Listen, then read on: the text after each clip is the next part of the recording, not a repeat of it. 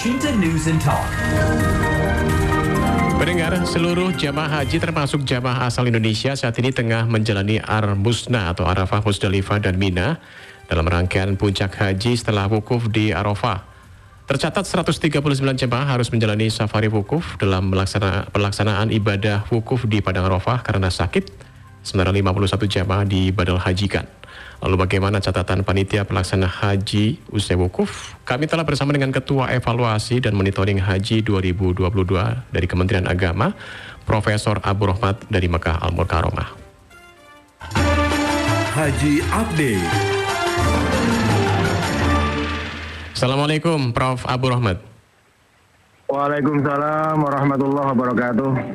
Iya, Prof. Sehat, Abu sebelum de- membahas lebih lanjut mengenai prosesi wukuf, secara umum jumlah Iya. eh, jumlah jemaat ada berapa, Prof. Abu? Jumlah jamaah seluruhnya kalau ditambahkan dengan para petugas kan lebih dari eh, 100 ribu ya. Mm-mm. Lebih dari 100 ribu orang. Dan itu apa namanya eh, kurang dari 50 persen dari kuota normal. Jadi sekitar 40-an persen eh, tahun ini gitu. Kita berharap tahun depan kita kembali ke kuota normal eh, sehingga antrian jamaah yang sudah lama sekali menunggu-nunggu untuk berangkat ke tanah suci ini bisa segera kepangkas dan lebih cepat antriannya. Gitu Mas Doni. Iya, Prof. Kalau melihat seluruh prosesi ibadah haji tahun ini bagaimana, Prof? Ya, eh, secara keseluruhan kami melakukan berbagai macam pemantauan, eh, evaluasi dan monitoring secara internal. Maksudnya internal Kementerian Agama di dalam Mhm. kepanitiaan eh, penyelenggaraan haji. Kemudian juga ada internal dan pengertian pengawasan yang dilakukan oleh Irjen Kementerian Agama.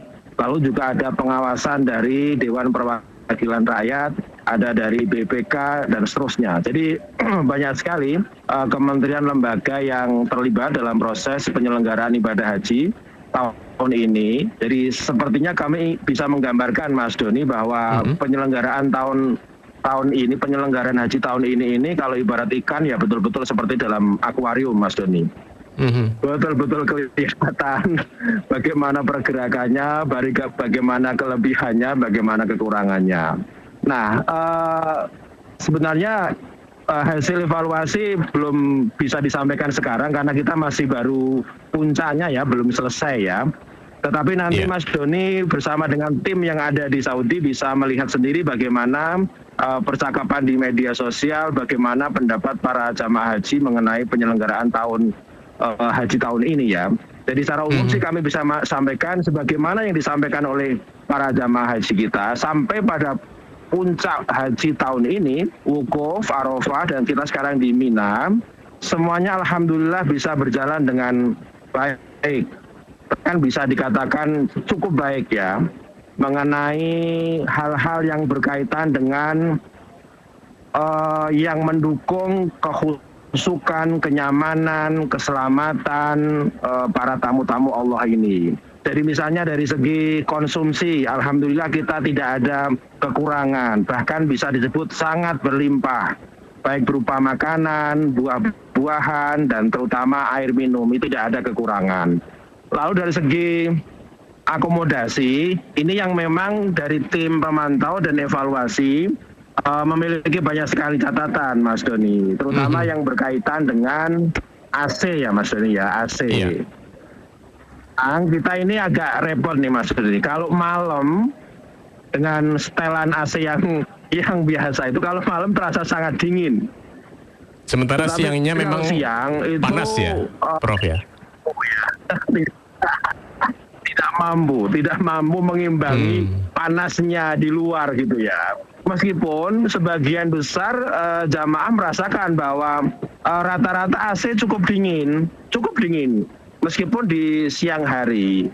Nah, tetapi kami menemukan ada banyak sekali apa namanya tenda-tenda yang AC-nya itu memang kalau siang itu tidak mampu apa namanya mengurangi panasnya udara di luar yang hari ini sampai pada suhu 44 ya. Di dalam ruangan itu suhunya sekitar 38 Mas Doni. Iya. Di dalam tenda itu 38 itu catatan di apa namanya AC. Jadi saya kira memang kalau ada perbaikan, saya kira AC memang harus dimaksimalkan ya tahun depan. Lalu kemudian hmm. mengenai uh, tempat mandi apa namanya MCK itu ya, saya kira memang perlu kita tingkatkan uh, kapasitasnya, terutama untuk kebutuhan perempuan, Mas Doni. Yeah. Karena perempuan terus terang, sebagaimana kita tahu itu kan kebutuhannya lebih banyak lebih lama juga ya di dalam kamar mandi sehingga kemudian antrian di kamar mandi itu jauh lebih padat untuk jam-jam sibuk bagi perempuan. Sementara untuk laki-laki uh, saya kira juga uh, sudah cukup lah ya meskipun kalau diberikan tambahan urinori itu juga juga sangat membantu terutama untuk jam-jam sibuk ya menjelang sholat berjamaah atau terutama di pagi hari dan siang hari saya kira secara umum di bidang apa namanya akomodasi lalu kemudian uh, catering itu sangat bagus Mas Doni. Jamaah iya. juga tertib di dalam melaksanakan ibadahnya. Jadi alhamdulillah tidak ada kejadian yang menonjol di tahun ini. Mm -hmm. Semuanya alhamdulillah berupa uh, berita-berita uh, baik, berita-berita bagus sebagaimana yang banyak sekali disampaikan oleh para jamaah haji melalui eh, media-media uh, sosial kita. Di situ Mas Doni. Iya, Prof Abu, kalau melihat prosesinya, ya. ini kan di tengah suasana pandemi yang mengarah ke transisi endemi gitu ya. Adakah kendala-kendala ya. khusus, Prof, di sana? Ya, saya kira uh, Kementerian Haji pemerintah Saudi jauh lebih maju ya, uh, lebih maju dan kami katakan lebih berani ya di dalam mengambil apa namanya sikap mengenai uh, transisi dari pandemi menuju endemi. Hampir tidak ada jamaah haji di luar jamaah haji Indonesia yang menggunakan masker. Sebenarnya mm-hmm. untuk acungan jempol bagi jamaah haji Indonesia ya karena mereka meskipun memang ada juga yang tidak memakai masker, tetapi sebagian masih merasakan masker itu sangat dibutuhkan. Bahwa kita juga patut apa namanya berterima kasih ya kepada teman-teman dari Kementerian Kesehatan yang apa mempromosikan terus-menerus sosialisasikan mengenai pentingnya untuk menggunakan masker.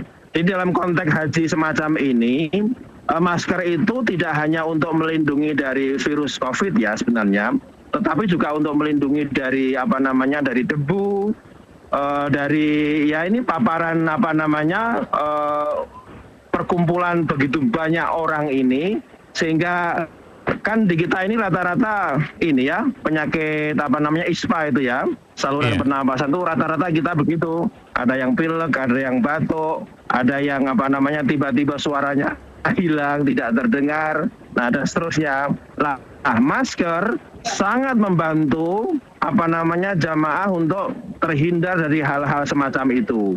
Oleh karena itu kita berharap eh, apa namanya jamaah haji tetap harus disiplin di dalam menggunakan masker.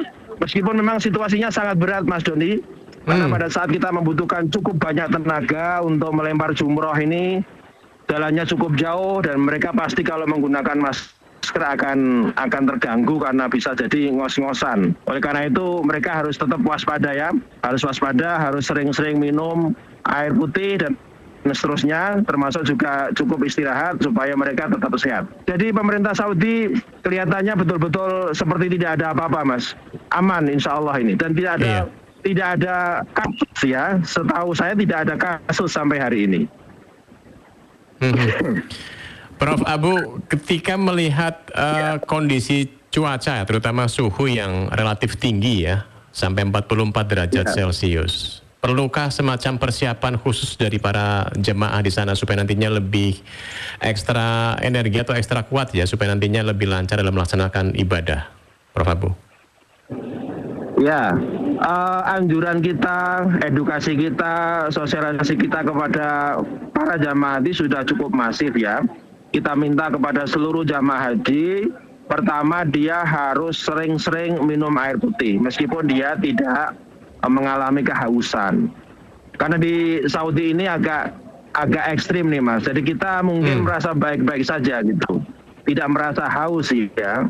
Tetapi tiba-tiba bisa drop karena persoalan dehidrasi. Oleh karena itu ke mana pun uh, jamaah haji pergi, uh, hendaknya seyuknya siap-siap dengan minuman air putih ya, uh, supaya mereka juga apa namanya uh, terhindar dari hal-hal yang tidak diinginkan.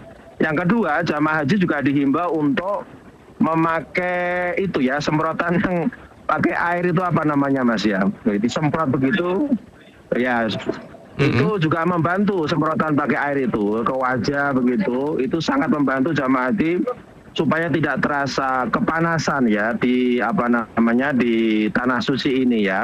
Lalu kemudian saya kira menggunakan pengaman ya, e, misalnya menggunakan topi atau menggunakan e, payung itu juga sangat membantu. Dan yang terakhir adalah jangan e, memaksakan diri. Hari-hari ini adalah hari-hari yang berat karena kita harus melempar jumroh. Uh, jarak antara perkemahan dengan jamaat itu uh, 3 km, jadi PP itu bisa sekitar uh, 6 apa namanya uh, kilometer. Oleh karena itu jangan memaksakan diri. Harus diperhitungkan betul bagaimana uh, kekuatan fisik ya, kekuatan fisik. Sebab kalau tidak nanti malah merepotkan jamaah yang lain gitu. Oleh karena itu uh, perhatikan betul apa namanya kekuatan fisik, cukup istirahat, eh, cukup makan, minum sehingga itu akan sangat membantu para jamaah haji dalam menghadapi suasana ekstrim. Nah, alhamdulillahnya adalah puncak haji sudah kita lewati, saya kira. Uh, wukuf berjalan dengan baik dan kita sekarang uh, sedang menyelesaikan akhir dari apa namanya proses Mina untuk kemudian kita melaksanakan tawaf ifadah di uh, Masjidil Haram, Mas Dani. Iya, Prof. Abu, ada yang terlewat tadi saya tanyakan. Mengenai transportasi baik-baik saja ya, Prof ya? Ya, uh, saya kira di tim pemantau dan monitoring dan evaluasi punya beberapa catatan ya berdasarkan masukan-masukan dari jamaah ya. Kalau proses uh, pengangkutan transportasi dari Mekah ke Arafah uh, lancar, Mas. Meskipun di dalam hotel itu sering terjadi penumpukan jamaah. Jadi ada jamaah yang kurang sabar, yang belum saatnya dia turun ke lobi hotel, dia sudah turun duluan, sementara apa namanya busnya itu belum siap untuk mereka tumpangi. Atau sebaliknya, sebenarnya waktunya sudah cukup, sudah waktunya begitu, dan jamaah juga sudah siap di lobi, tetapi karena kendala di jalan ada saja kemudian bis yang seharusnya uh, sudah sampai di hotel itu uh, belum datang. Saya kira ini memang dinamika di apa namanya transportasi ya. Jadi ada catatan di situ, ada beberapa maktab terutama yang di sektor 4 yang mengalami penumpukan. Selebihnya relatif aman, terkendali. Artinya uh, bisa bisa tertib begitu. Meskipun demikian ada sedikit kendala, tapi uh, sesuai dengan jadwal yang kita buat uh, jam 10 malam atau jam 11 malam pada tanggal 8 itu seluruh jamaah haji yang dari hotel-hotel di Mekah itu sudah terangkut ke Arafah. Lalu yang menjadi catatan lagi adalah pada saat dari Musdalifah ke Mina, Mas. Mm -hmm. Ini kan uh, Arafah Musdalifah itu relatif uh, tertib ya. Lalu para jamaah ini turun di Musdalifah untuk mengambil batu kerikil. Di situ dia bermalam sebentar uh, di apa namanya area Musdalifah itu. Lah kemarin yang dikeluhkan oleh para jamaah adalah ketika dari Musdalifah naik ke bis menuju Mina. Itu juga ada uh, apa namanya penumpukan-penumpukan. Tapi ini juga harus kita pahami bahwa transport transportasi yang ada di Musdalifah Mina itu tidak sebanyak transportasi yang ada di Makkah ke Arafah. Mengapa demikian? Karena Musdalifah ini model transportasinya adalah sedikit tetapi muter terus itu. Sebab kalau kemudian diperbanyak armada busnya itu bisa terjadi jadi kemacetan yang luar biasa. Jadi jumlah busnya hanya beberapa, tetapi dia muter terus begitu. Jadi dari yeah. Musdalifah kemudian di drop ke Mina, nanti muter lagi untuk mengambil jamaah di Musdalifah, di drop lagi ke Mina dan seterusnya itu. Nah, uh, barangkali ini yang menjadi catatan jamaah uh, apa namanya ya kurang cepat ya. Tetapi itu merupakan sistem yang dibuat oleh teman-teman berdasarkan apa namanya uh, persetujuan dari uh, perintah dari Kementerian Haji di Arab Saudi. Saya kira yang paling itu menonjol di Musdalifah ke Mina, Mas. Jadi itu, mm -hmm. tapi bukan karena apa-apa ya, karena memang uh, sistem transportasinya ya yang dibatasi jumlahnya sehingga sehingga bisa berjalan tetap lancar begitu, tidak terjadi penumpukan uh, bus di area jalan menuju Musdalifah ke Mina itu, Mas Doni. Iya. Prof. Abu terakhir dan tidak kalah penting, Prof. Abu adalah mengenai masalah fasilitas ya. kesehatan. Sejauh ini seperti apa, Prof. Abu? Ya. Kalau kita bicara fasilitas kesehatan, kita alhamdulillah ini dukungan dari Kementerian Kesehatan luar biasa.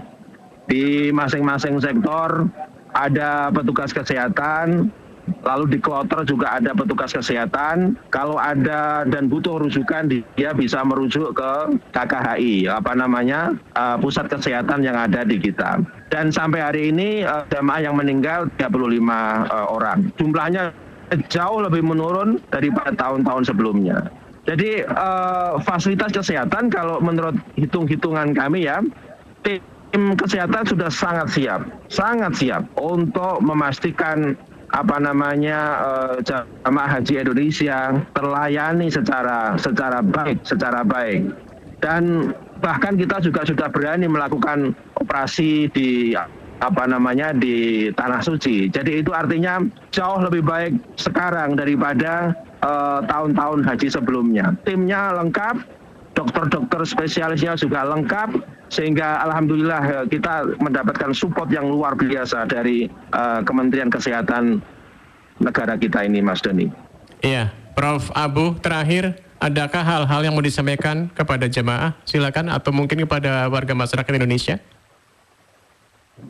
Ya, uh, yang pertama untuk uh, jamaah haji ini masih ada uh, apa prosesi zamarot yang yang membutuhkan tenaga yang cukup dari para jamaah. Oleh karena itu, pertama saya ingin menghimbau supaya tetap jaga kesehatan, lalu kemudian uh, makan, minum secukup, yang cukup begitu, lalu kemudian uh, hindari terutama jam-jam yang sangat panas yang sangat panas supaya apa namanya tidak terlalu terpapar oleh uh, sinar matahari yang berlebihan. Yang kedua, yang ketiga uh, berharap para jamaah ini mengetahui kondisi dirinya. Artinya jangan memaksakan diri. Jika kondisi tubuhnya tidak memungkinkan untuk melempar jumroh sendiri, maka sebaiknya bisa minta bantuan kepada temannya, sahabatnya untuk apa namanya melemparkan jumroh itu.